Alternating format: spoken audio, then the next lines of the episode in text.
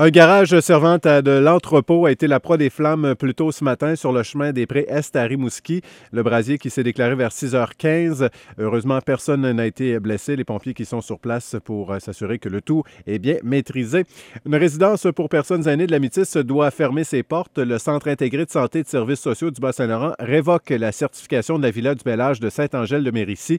Les dirigeants du CI3S sont peu bavards lorsque vient le temps de justifier cette fermeture, parlant de situation troublante et d'atteinte à la dignité et l'intégrité des résidents, la directrice générale Isabelle Malo. Des éléments troublants accablant. On parle assurément de non-bienveillance, d'une certaine forme d'agressivité, d'usage d'un langage abusif, de problématiques au niveau de l'hygiène, salubrité, du respect des besoins d'hygiène aussi des résidents, de leur intimité. Les problèmes, ils sont multiples. 16 années résidait à la villa et la propriétaire de celle-ci crie à l'injustice.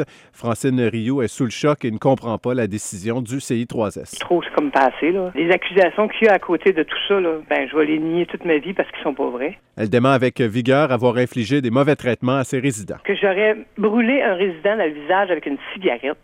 Hey, j'ai tombé des culottes à terre, là, je veux dire, là, moi, j'en reviens pas encore, là. J'ai jamais, jamais, jamais frappé un résident. J'ai peut-être parlé fort à un résident, c'est un monsieur qui faisait beaucoup de demandes. Le pire a été évité hier pour la ferme La Petite Suisse située sur le chemin Voyer à Bic.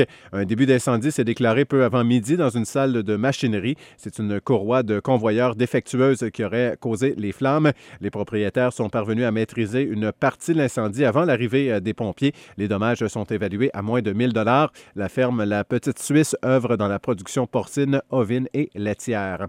Québec songe à abolir les quotas de production de sirop d'érable et à diminuer l'emprise de la Fédération des producteurs acéricoles.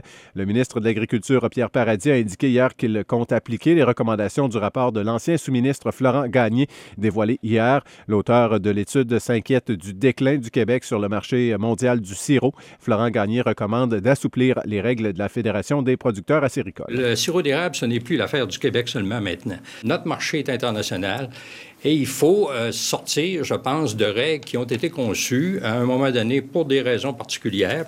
Et le gouvernement Trudeau pourrait terminer son mandat de quatre ans avec un déficit total de 90 milliards de dollars, selon un rapport de la Banque nationale, l'état de l'économie canadienne et euh, les promesses d'investissement devraient creuser un trou dans les finances publiques. Le gouvernement devrait voir ses revenus diminuer de 50 milliards en raison du ralentissement économique. La Banque rappelle que Justin Trudeau s'était engagé à équilibrer le budget à sa dernière année. Elle croit que ce sera très difficile à faire sans augmenter les impôts ou couper dans les dépenses.